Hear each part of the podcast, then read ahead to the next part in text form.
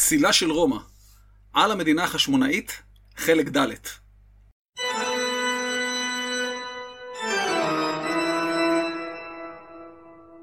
דברי הימים, אנשים, אירועים, יצירות, עם דוקטור אילן אבקסיס.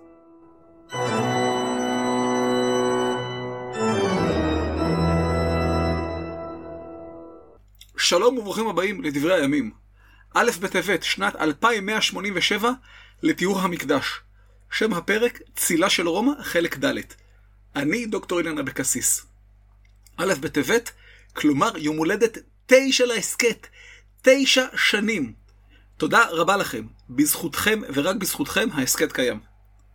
בפרק שעבר, סקרנו את הקרבות של יהודה המכבי, וראינו כיצד מטרת המרד הושגה במלואה. גזרות הדת בוטלו, והיהודים חזרו לחיות לפי חוקי אבותיהם. הכל בא על מקומו בשלום. לכאורה. קיום ההסכם בין יהודה לאנטיוכוס החמישי היה תלוי בקיומו של אנטיוכוס החמישי. וזה, מה לעשות, היה שברירי וקצר ימים. אנטיוכוס החמישי, שהיה מלך רך בשנים, נעזר בליסיאס, זה שדחף את להסכם מהצד הסלבקי. ברם, גם מעמדו היה תלוי על בלימה, ולא איתנה במיוחד. מעמדו של ליסיאס היה מעורער מלכתחילה, כיוון שלא הוא מונה להיות אחראי על המלך הצעיר. כך שבכל רגע נתון היו יכולים לסלקו, מה שאכן יקרה עוד מעט. בזירה הופיע בחור העונה לשם דמטריוס. הוא היה בנו של סלבקוס הרביעי ואחיו של אנטיוכוס הרביעי. אני מזכיר שוב שהיו הרבה אנטיוכוסים, אבל רק הרביעי הוא זה של חנוכה. דמטריוס היה דודו של המלך אנטיוכוס החמישי. בעת מרד המכבים והקרבות שהתחוללו, דמטריוס היה רחוק, הוא היה בן ערובה ברומא. בן ערובה שנועד להבטיח שקרובי משפחתו באנטיוכיה יתנהגו כראוי ולא יעשו שטויות. דמטריוס ביקש לחזור לארצו. הוא הריח את חולשת המלך והבין שיש סיכוי שהוא יהפוך למלך הבא. הרומאים סירבו בתוקף, בהעדיפם מלך חלש והססן, אנטיוכוס החמישי, ולא אדם שאפתן, נמרץ ומוכשר כדמטריוס. דמטריוס לא היסס לרגע וברח מרומא. בהגיעו אל טריפולי שבצפון לבנון של ימינו, הוא התקבל בהתלהבות על ידי הצבא. קצת מזכיר את נפוליאון לאחר שברח מאלבה, כמעט אלפיים שנה מאוחר יותר. דמטריוס היה נחוש וסילק את המכשולים שעמדו בדרכו. הוא הוציא להורג את אנטיוכוס החמישי, אחיין שלו, ואת ליסיאס. כמה לא מפתיע. מול יהודה המכבי עמד את המלך תקיף, מוכשר ונחוש. מלך שאין לו פנאי וכוח לקשקושים של כמה יהודים מזה רעב ומוכה צרעת במרכאות. ההסכם בין יהודה לליסיאס ואנטיוכוס החמישי היה הכרה של יהודה המכבי בשלטון הסלבקי, תמורת הכרה סלבקית בשליטת יהודה המכבי בירושלים. חשוב להדגיש נקודה אחת. ארץ יהודה לא הפכה לעצמאית. יהודה המכבי לא ניסה כלל להשיג זאת. המצב רק חזר לקדמותו טרם גזרות הדת. הא ותו לא. אבל דמטריוס, כאדם שאפתן ומוכשר, לא סבל את הרעיון שאדם מוכשר ושאפתן אחר, יהודה המכבי, ישלוט בירושלים. הלא עכשיו יהודה מכיר בשלטון הסלבקי, אבל מחר הוא ישנה את אורחו ורבעו, ומי יודע מה יהיה אז? יהודה לא הוכיח את כוחו בהפעלת צבא ובגרימת נזקים לאימפריה הסלבקית. מה עושים? לאט לאט מנסים להזיז את יהודה. דמטריוס דרש שאלקימוס, הכהן יעמוד בראש יהודה בפועל, ולא רק על הנייר. כלומר, החזרת הסמכות הפוליטית לידי הכהן הגדול, שהוא במקרה גם מתייוון וגם אוהד את השלטון הסלבקי. כמה נוח. אלקימוס הכהן, שרצה לחזק את מעמדו ביהודה, טען שנוכחות יהודה המכבי ואנשיו מסכנת אותו ואת האינטרסים של הממלכה. הוא הזמין במרכאות, או בלעדיהן, את דמטריוס להשליט סדר ביהודה. ניסוח הדין לסילוק יהודה המכבי ממוקדי הכוח. למשימה נשלח בקחידס, מצביא מנוסה שהכיר את יהודה היטב, וניקנור שמונה להיות מושל יהודה מטעם הממלכה. אלקימוס, בקחידס וניקנור התקבלו בירושלים ללא התנגדות, בהבנה שמדובר במשא ומתן שנועד לסגור קצוות אחרונים והשבת המצב לקדמותו. אני מזכיר שבשלב הזה אין מדובר על עצמאות ליהודה. פה חל פילוג בין תומכי יהודה. חלק ראו באלקימוס כהן לגיטימי, מה עוד שהיהודים זכו לאוטונומיה דתית והישגים מדיניים. חלק אחר חשד במניע אלקימוס וחבריו בקחידס וניקנור. יהודה הבין שעליית אלקימוס משמעה ירידתו שלו, וכן שהעיר הזו קטנה מדי עבור שניהם, אז יהודה ואנשיו נסוגו מירושלים, אתם יודעים, ליתר ביטחון. החלטה שתתברר מהר מאוד כמוצדקת. לא ברור האם היא נקמנות או מחסול התנגדות אפשרית, ואולי גם וגם, בקחידס הוציא להורג מנהיגים יהודים רבים. כך הוא קטם באבחה אחת את שכבת ההנהגה של ארץ יהודה. סביר שהוא יצטער על כך שיהודה המכבי לא היה בין המומתים, אבל הוא הרג די והותר יהודים חשובים, אז לא אמורה להיות בעיה. לאחר מכן הוא עזב. עם כל הכבוד ליהודה, שמנהיגיה הומתו, באנטיוכי רבים התככים והמזימות. הוא חייב להיות שם. הוצאת מנהיגי היהודים להורג שינתה את המצב. שוב, רבים מאלה שנטשו את יהודה המכבי, בשל ביטול הגזרות, שהיו הסיבה לתמיכתם ביהודה מלכתחילה, חזרו אליו ביתר שאת. מצבו של אלקימוס, שנקשר להוצאות להורג, היה קשה. הוא היה הכהן במקדש אמנם, אבל מוקף בהמוני יהודים זועמים. אלקימוס הכהן דרש עזרה סלבקית, אחרת שלטונו התמוטט. דמטריוס הבין את הרמז. התמוטטות השלטון האוהד בירושלים הוא כאב ראש שדמטריוס העדיף לא לקבל מראש. דמטריוס שלח את אחד ממצביעיו המוכשרים, ניקנור. ניקנור, שלמד דבר או שניים מההיסטוריה, ניסה להגיע לפשרה עם יהודה. אך למרבה צערו, דמטריוס הורה לו לא לבזבז זמן על שטויות ולתקוף. וכך בשנת 161 לפני הספירה, תקף ניקנור. באופן צפוי הוא ספג מפלה ליד גבעון, ונסוג לחקרא שבה הוא התבצר. ההתבצרות לא נמשכה זמן רב, והוא נלחם ביהודה בקרב חדשה, או אדסה. הקרב אירע לא רחוק מגבעון של ימינו, למרגלות נבי סמואל מצפון לירושלים. הבעיה היא שבמרחב שבין נבי סמואל לפסגת זאב, יש שלושה אתרים הקרויים חורבת אדסה. לכל אחד מהם מתאים. בספר מכבים א' נכתב, ציטוט, ויאסרו המחנות במלחמה בשלושה עשר בחודש אדר, וינגף מחנה ניקנור, ויפול הוא ראשון במלחמה, דילגתי קצת, ואת ראש ניקנור ואת ימינו אשר שלח בגאון, הכוונה היא לאיומים של ניקנור לפגוע במקדש, ויביאום ויתלום על יד ירושלים. סוף ציטוט. בעקבות הניצחון ומות ניקנור החוצפן, נקבע יום ניקנור כיום טוב, שבו חוגגים את מפלת האויב. בתלמוד הירושלמי יש התייחסות לקביעת יום החג. ציטוט: בתלת עשר בי, ב-13 בו, יום ניקנור. אמרו, ניקנור פולימרכוס, שילוב של פולמוס וארכוס, כלומר מפקד מלחמה, שמלכי יוון היה עובר לאלכסנדריה בכל יום ויום, והיה מניף ידו כנגד ירושלים וכנגד בית המקדש. הוא מחרף, הוא מגדף, הוא מנאץ, ואומר מתי תיפול בידי ואהרסנה. וכשתקפה, יד בית חשמונאי ירדו לתוך עלותיו, ויהיו הורגין עד שהגיעו לקרובין שלו, וחתכו את ראשם, וקצצו את בהונות ידיהם ורגליהם, וחתכו את ראשו, וקצצו את איבריו. ותלאום כנגד בית המקדש. אמרו, פה שדיבר בגאווה, ויד שניפה כנגד יהודה וירושלים, ועל בית המקדש, נקמה זו תעשה בהם. יום שעשו כן, עשו אותו יום טוב. סוף ציטוט. יום ניקנור נקבע כיום טוב במגילת תענית. אך כיוון שלאחר החורבן בטלה מגילת תענית, בטל יום ניקנור. זה ההסבר הרשמי. לדעתי יש עוד הסבר.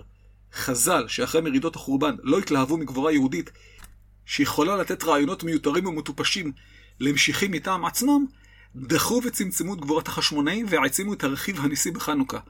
נס פח השם נזכר לראשונה רק בתלמוד כ-600 שנה לאחר האירועים.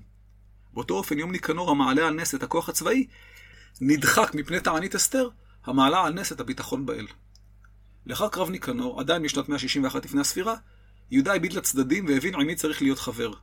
הוא שלח שני שליחים לרומא על מנת לכרות ברית ידידות בין העם היהודי לבין העם הרומי. ברור שהייתה פה גם תקיעת אצבע בעין לסלבקים. כך נכתב בספר מכבים על הכישורים הדיפלומטיים המפתיעים של יהודה. אני קורא בדילוגים. ציטוט: וישמע יהודה את שם אנשי רומא, כי אבירי לב המה ונותנים יד לחפצי אהבתם, וחורטים ברית למבקשי שלומם, וכי עצמו במאוד מאוד, ויבחר יהודה את אאופולימוס בן יוחנן, ואת יסון יהושע בן אלעזר, וישלחם לרומא להקים ברית אהבה ושלום איתם. למען הסיר את העול מעל שכמם, ובני ישראל לא ידוכאו עוד תחת רגלי היוונים. וזאת משני הספר אשר כתבו על לוחות נחושת וישלחו אותו ירושלימה, להיות להם לזכר הברית. יצב אדוני את ברכתו, שלום לעם רומא ולעם יהודה, גם בים וגם ביבשה, וחרב לא תעבור בארצם עד עולם. אולם כי תקרה מלחמה ברומא, או בכל ארץ ממשלתם, או בארץ בעלי בריתם, יעזרו אותם היהודים, ואמת ובתמים כפי מצב הדבר. וכי תקרה מלחמה בארץ היהודים, יבואו חיל רומא לעזרתם, באמת ובתמים כפי מצב הדבר. על פי הדברים האלה הוקמה הברית בין בני רומא ובין היהודים. סוף ציטוט. בהחלט הסכם מפתיע. מפשוטו של הסכם עולה שיהודה הייתה צריכה לעזור לרומא במלחמה הפונית השלישית. חשוב להבין דבר אחד. בעוד ההתנגשות עם ניקנור הייתה במסגרת כללי המשחק במרכאות, הרי הברית עם רומא הייתה שבירת כלים. לברית הייתה משמעות אחת מבחינת הסלבקים. יהודה אותת שהוא כבר לא מסתפק באוטונומיה דתית ותו לא, הוא חותר ליעד שאפתני בהרבה, עצמאות פוליטית ומדינית מלאה. על קריאת תגר כזו, דמטריוס המלך הסלבקי לא עבר לסדר היום. דמטריוס היה עסוק במזרח האימפריה, ודיכא מרד מסוכן בבבל. יהודה, יהודה ניצל עד התום את הפיצול בצבא הסלבקי, וניצח את הכוחות המעטים שנשלחו נגדו. לאחר שדמטריוס הכריע את המלחמה במזרח, הוא הפנה את כל כוחו למחוץ את המרד ביהודה, אחת ולתמיד. יהודה זה עם השטויות שלו הגיעו לו עד לכאן. למערכה נשלח המצביא בקחידס. הוא הגיע עם צבא שכלל 20 אלף רגלים ו-2,000 פרשים. מספר הגיוני בסך הכל. בקחידס חנה ליד בעירה, אל בירה של ימינו. לפי מכבים א', צבא יהודה מנה 3,000 חיילים בלבד, ובפועל רק 800 השתתפו בקרב. מדובר במספרים נמוכים מאוד, בהכירנו את צבא יהודה וכוחו. נראה כי זהו ניסיון לתרץ את התבוסה שנחל יהודה. עצם קיום הקרב לא ברור לחלוטין. אין ספק שיהודה, כלוחם גרילה מיומן, לא היה נלחם כלל ביחסי כוחות כאלה, אלא נסוג לעומק המדבר ומחכה לשעת כושר. לדעתי הצנועה, הקרב נכפה על יהודה, והוא נלחם בלית ברירה לאחר שנקלע אל הקרב שלא מרצונו. אולי הוא נקלע לתוך מערב, או פותה להילחם בכוח קטן, שהתברר ככוח גדול בהרבה, מי יודע. בקרב עצמו נהרג יהודה המכבי. כך נכתב במכבים א', ציטוט: ותכבד המלחמה, ויפלו חללים רבים מאלה ומאלה, ויהודה נפל. והנשארים נסו. סוף ציטוט. יהודה נהרג, אולם חלק מצבאו נסוג עם אחיו, יונתן ושמעון. אפשר שמדובר בחלק שלא נטל חלק בקרב. יהודה נהרג, ירושלים נכבשה שוב על ידי הסלבקים, ואלקימוס הוחזר למשרתו. מות יהודה היה מכה מורלית קשה למרד, אבל למרות כל זאת, המרד לא גבה. אחי יהודה, יונתן האח החמישי ושמעון האח השני, שמרו על גרעין ההתנגדות, שיקים בסופו של דבר את המדינה החשמונאית. יונתן נסוג אל ספר היישוב, והמתייוונים בראשות אלקימוס שלטו ביד רמה ובזרוע נחושה. בקחידס וראשי המתייוונים הבינו שהגחלת הלוחשת מסכנת אותם, וניסו לכבותה. בסדרת מרדפים בעבר הירדן, הצליח יונתן להתחמק מבקחידס שוב ושוב, ולשמור על כוחו. הנבטים עזרו לו נגד האויב המשותף. בקחידס, שלא הצליח ללכוד את יונתן, ביצר את יהודה והציב בחיל מצב גדול. כך השלטון אמור היה לעבור לידי המתייוונים והאימפריה רק תשלוט מרחוק. בשנת 158 לפני הספירה, שלוש שנים אחר מות יהודה, אלקימוס מת. יש המזהם את אלקימוס עם אדם בשם יקים איש צרורות. יש כמה התאמות בין שניהם, אם כי יש גם כמה אי התאמות. תלוי במקור ההיסטורי המסוים שקוראים. לפי מכבים א', אלקימוס ניסה לפגוע במקדש, ולכן מת בסבל גדול. כך או אחרת, בקחידס עזב את יהודה, והעימות הפנים-יהודית לקח שוב במלוא עוזו. העימות בין היהודים הוא רמז ברור לניגודים העזים בחברה. לא ברור עד כמה היה למאבק מניע דתי בלבד, לא מעט חסידים תמכו באלקימוס, ועד כמה היה זה מאבק על כוח והשפעה, שכלל גם רכיבים דתיים. הרי דת ופוליטיקה ירדו לעולם שלובות זרוע. לא פעם הדת משמשת להשגת מטרות פוליטיות, והפוליטיקה משמשת להשגת מטרות דתיות. לא זאת אף זאת, גם מהות ההתייוונות אינה ברורה די הצורך. בספרי מכבים המתייוונים מוצגים באור שלילי למדי. ללמוד על המתייוונים מספר מכבים זה כמו ללמוד על טומי לפיד מיתד נאמן. בעיה. מבין השיטין רואים שהיחסים בין הקבוצות בעם היו סבירים בסך הכל, ולא פעם היו שיתופי פעולה לצורך כזה או אחר. כלומר, התהום המתוארת בין המתייוונים לבין שלומי אמוני ישראל לא הייתה כזו עמוקה, וקווי הגבול בין הקבוצות היו מטושטשים למדי. כלל לא ברור מה היה מעמדם החברתי של המתייוונים. מה קרה לאחר כינון הפוליס אנטיוכיה? מה היו היחסים עם חיל המצב בחקרא? מה היו היחסים החברתיים עם קבוצות אחרות בעם? ועוד שאלות רבות ללא מענה. מן העבר השני, גם מעמדם של יונתן ותומכיו אינו ברור בשלב הזה. לא ברור מהו גודלם ומהו מספרם, מי תמך בהם, כמה תמכו בהם, היכן תמכו בהם, ועוד שאלות שונות. חשוב לזכור שהמקורות ההיסטוריים נכתבו לאחר מעשה, כשידוע כבר מה קרה. בזמן אמת, איש לא יכול היה לדעת מה יקרה. במצב הזה, בקחידס הוזמן שוב ליהודה, על מנת ללכוד את יונתן במפתיע. אבל יונתן לא פראייר כידו, וחלחל את צעדיו בתבונה. יונתן התחמק, ובסדרת תגרות חתולים הבין בקחידס שהוא משחית את זמנו לריק.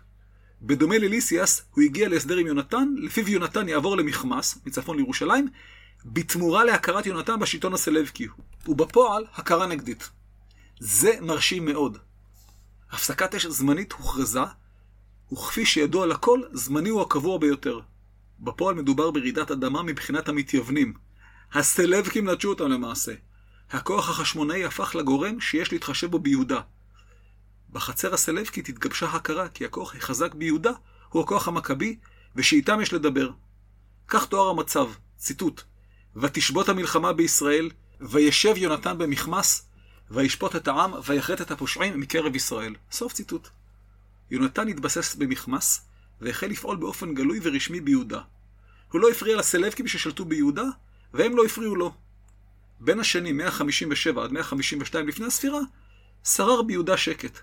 החל המצב הסלבקי שלט בארץ, ויונתן עסק בענייניו. פה היינו יכולים לסיים את הסדרה. אבל בדומה למה שקרה עם יהודה, סיום סדרת הפרקים הזו לא תלויה במה שקרה ביהודה, אלא במה שקרה באנטיוכיה הבירה. ומה שקרה שם גרם לסדרה להתארך בעוד כמה וכמה פרקים. בשנת 152 לפני הספירה, שוב שקעה הממלכה הסלבקית באי שקט פנימי. כמה לא מפתיע. יונתן ואחיו שמעון השכילו לנצל את אי השקט הפנימי לתועלתם. אבל לפני שנעסוק באי השקט הפנימי, בואו ונזכר ביחסי הגומלין בין הדמויות השונות. לאנטיוכוס השלישי, זה שהפסיד בקרב מגנסיה, היו שני בנים שעלו לכס. הראשון הוא סלבקוס הרביעי, שגם נהרג, ואחריו אנטיוכוס הרביעי, זה מחנוכה, שגם הוא נהרג אגב. את אנטיוכוס הרביעי החליף אנטיוכוס החמישי, ילד צעיר ורך בשנים. לסלבקוס הרביעי היה בן בשם דמטריוס, שהזכרנו אותו כבר. הוא זה שהוציא להורג את אנטיוכוס החמישי, בן דודו, כן? והשתלט על המדינה. אנטיוכוס החמישי הוצא להורג בגיל 11 אמנם, אבל לפתע הוא צץ, הוא חזר. לא באמת, כן?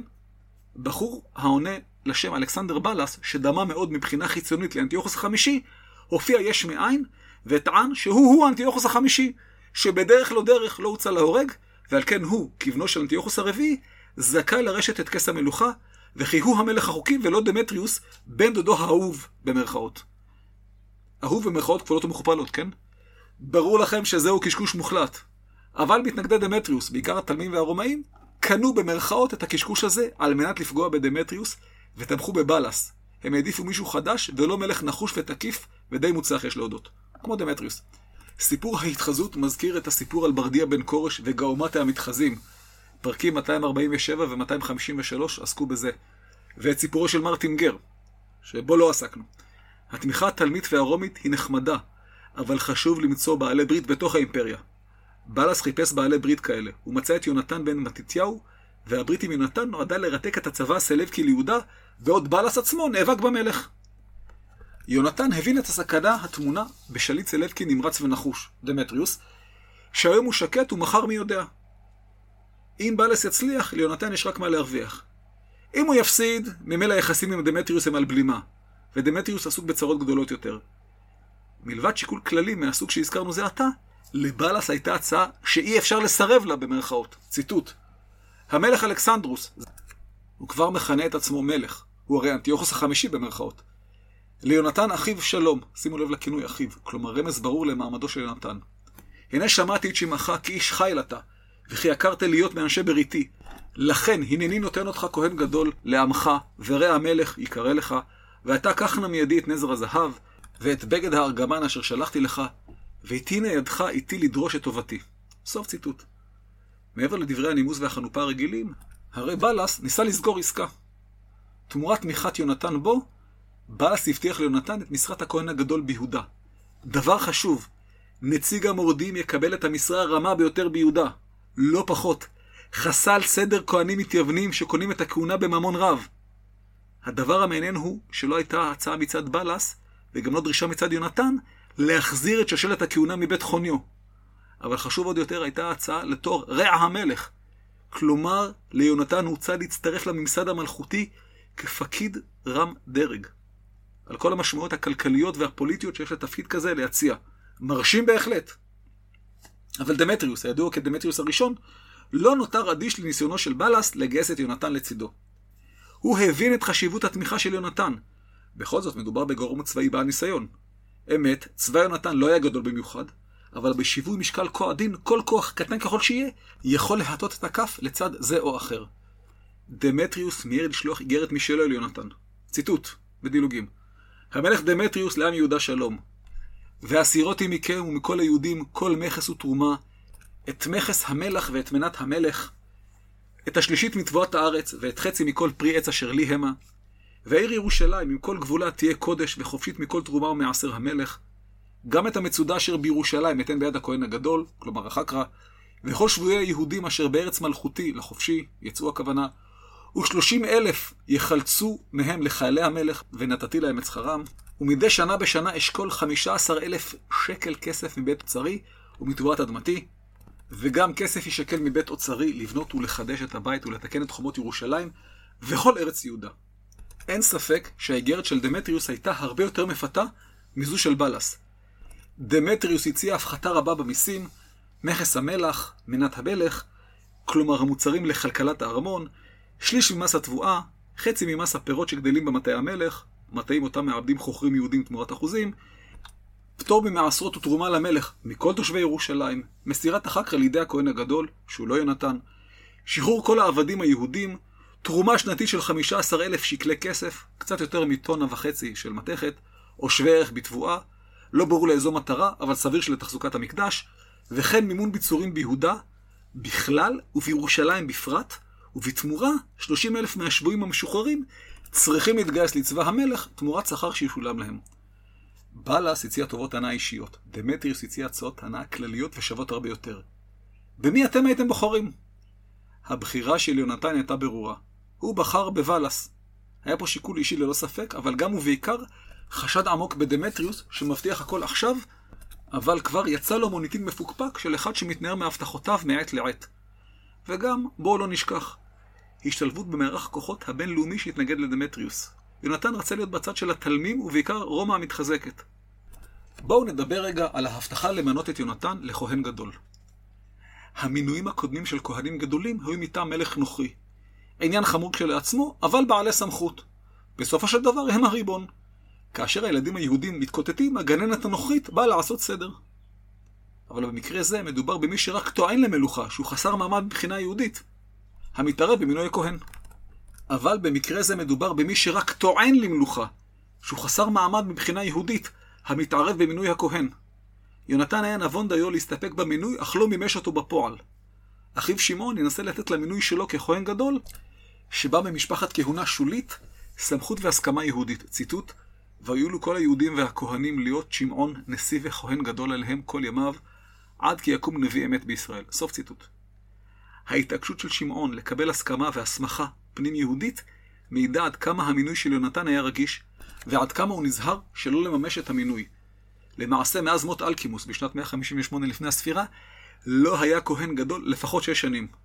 הכהן הגדול, מעבר לשליטתו במקדש ובכספיו, ייצג את העם בפני הממלכה. זהו תפקיד חשוב. כבר תהינו ברמז מדוע חוניו הרביעי, בנו של חוניו השלישי, הכהן הלגיטימי האחרון, זה שהתחיל את כל המהומה עם שמעון הנגיד המקדש כזכור, לא מונה. חוניו הרביעי ארז את חפציו, ירד מצרימה, ושם הקים מקדש מתחרה לאדוני אלוהי ישראל.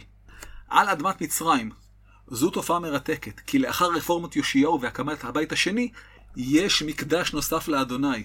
מקדש על אדמת נכר. איזה מקדש יב ששורשיו לוטים בערפל, ואולי הם קדמו לרפורמת יאשיהו, אלא עמוק בימי בית שני. התורה היא כבר החוק המחייב בעם ישראל. ספר דברים שולט בכיפה.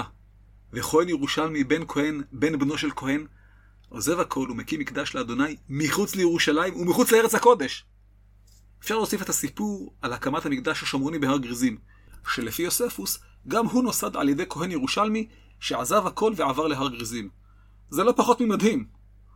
או שהמקורות שלנו על קבלתו המוחלטת והשלמה של רעיון איחוד הפולחן בירושלים, ושכל העם רצה רק את מקדש ירושלים, והתנגד לכל מקדש אחר, לא ממש מדייקים. נראה שגם במהלך בית שני, היו לירושלים מתחרים על הבלעדיות במקדש. מקדש חוניו וכליו היו חיקוי של המקדש בירושלים. המקדש הוקם בין השנים 160 עד 154 לפני הספירה, והמשיך עד שנת 73 לספירה. כלומר, הוא התקיים במקביל לבית השני בין 227 ל-233 שנה. למעשה הוא עמד על תילו שלוש שנים לאחר חורבן בית שני. מקדש חוניו נהרס בפקודת הרומאים לאחר חורבן הבית. זה עתה הם דיכאו מרד קשה שהתחולל סביב מקדש יהודי. הם לא צריכים עוד מוקד מרד אפשרי, ועוד במצרים, הפרובינקיה העשירה ביותר שלהם. החשש הרומי לא היה מופרך. בשנת 115 לספירה יפרוץ במצרים מרד התפוצות. סביר שיוקדש פרק שלם למרד העלום הזה. שחשיבותו בהיסטוריה העולמית היא עצומה. לא התבלבלתי, העולמית, לא רק היהודית. ההימור של יונתן התברר כהימור מוצלח.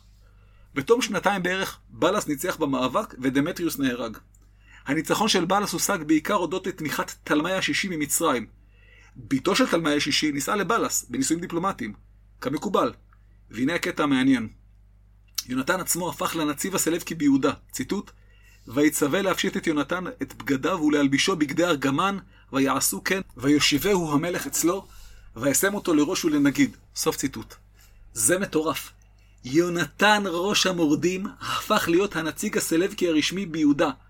כדי להבין עד כמה זה מוזר, נסו לדמיין את דוד בן גוריון מתמנה לשר בממשלת בריטניה, והופך, מתוקף כך, לנציב הבריטי העליון בישראל.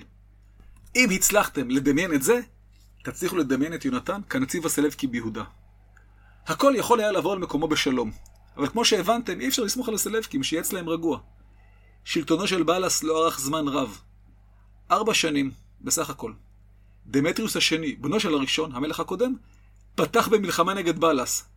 בלס התגלה כשליט די בינוני. יונתן תמך בבלס בתור רע המלך, ואף קודם לדרגת רע הראשון למלך, לא פחות. הוא לחם באפולוניוס, הנציב של קוילה סוריה, הבוס הישיר של הנציב ביהודה, שערק אל דמטריוס השני. נוצר פה תקדים מעניין. לראשונה נלחמו חיילים יהודים במלחמה שאינה קשורה לארץ יהודה.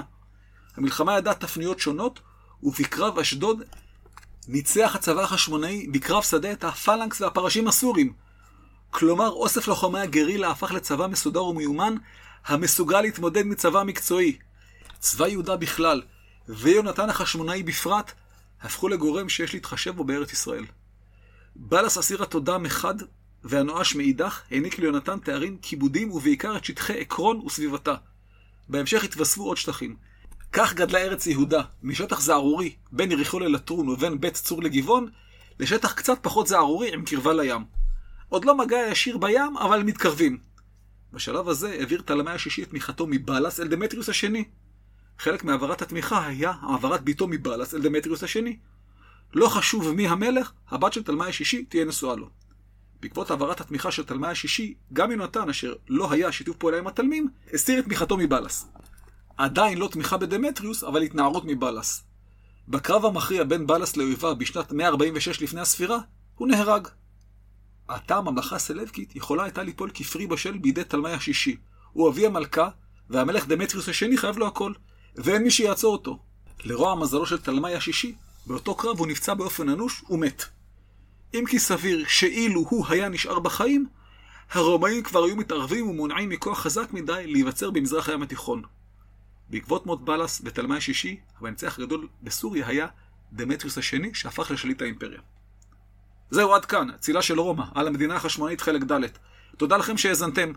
תודה לחברי מועצת החכמים, אבי הרטמן, חיים ארמון, אלון גלוסקה ואלי לבנה, שעזרו ליהודה בניסוח האיגרת לרומא. הגידו בגת ובשרו בחוצות אשקלון, שתשמחנה בנות יהודה, שתעלוזנה בנות ישראל. אנא שתפו והפיצו את שם ההסכת ברחבי החלד והיקום. הכי טוב להאזין להסכת מתוך אתרי המדהים, ilanabc.co.il. אבל גם יישומוני ההסכתים האחרים יעשו את העבודה למעט ספוטיפיי הבעייתי. ההסכת זמין גם בערוץ היוטיוב הקרוי דברי הימים. גם מי שזמין הוא ערוץ הטיולים שלי, הקרוי אילן אבקסיס. הרשמו כמנויים! גם תחזו בנפלאות ארצנו בליווי הידע הנרחב שלי, וגם תהיו מסמר הערב בכל אירוע חברתי. אודה לכם אם תשתפו ותפיצו את הבשורה. אם אתם רוצים לפנק מכרים וידידים באנגלית, הרי לכבודם יש את ערוץ יוטיוב האנגלי, הקרוי אילן אבקסיס, באנגלית. הדואר הוא אילן כרוכית אילן abc.co.il. גם טופס צור קשר זמין באתר, אם יהודי מנומנם. אני ממליץ להצטרף לרשימת התפוצה של ההסכת בוואטסאפ. כדאי מאוד גם להצטרף לרשימת הדיבור שלי, דיבור שבועי על סיפור מהמקרא או המזרח הקדום, ובסופו תובנה כלשהי.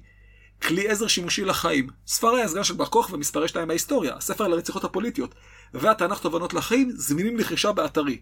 מתנה מושלמת למי שאתם חפצים בעיקרו, כולל אתם עצמכם, כן? הספר השלישי זמין גם בחנויות הספרים ברחבי הארץ. אם כי בשל המצב ייתכנו עיכובים במשלוח.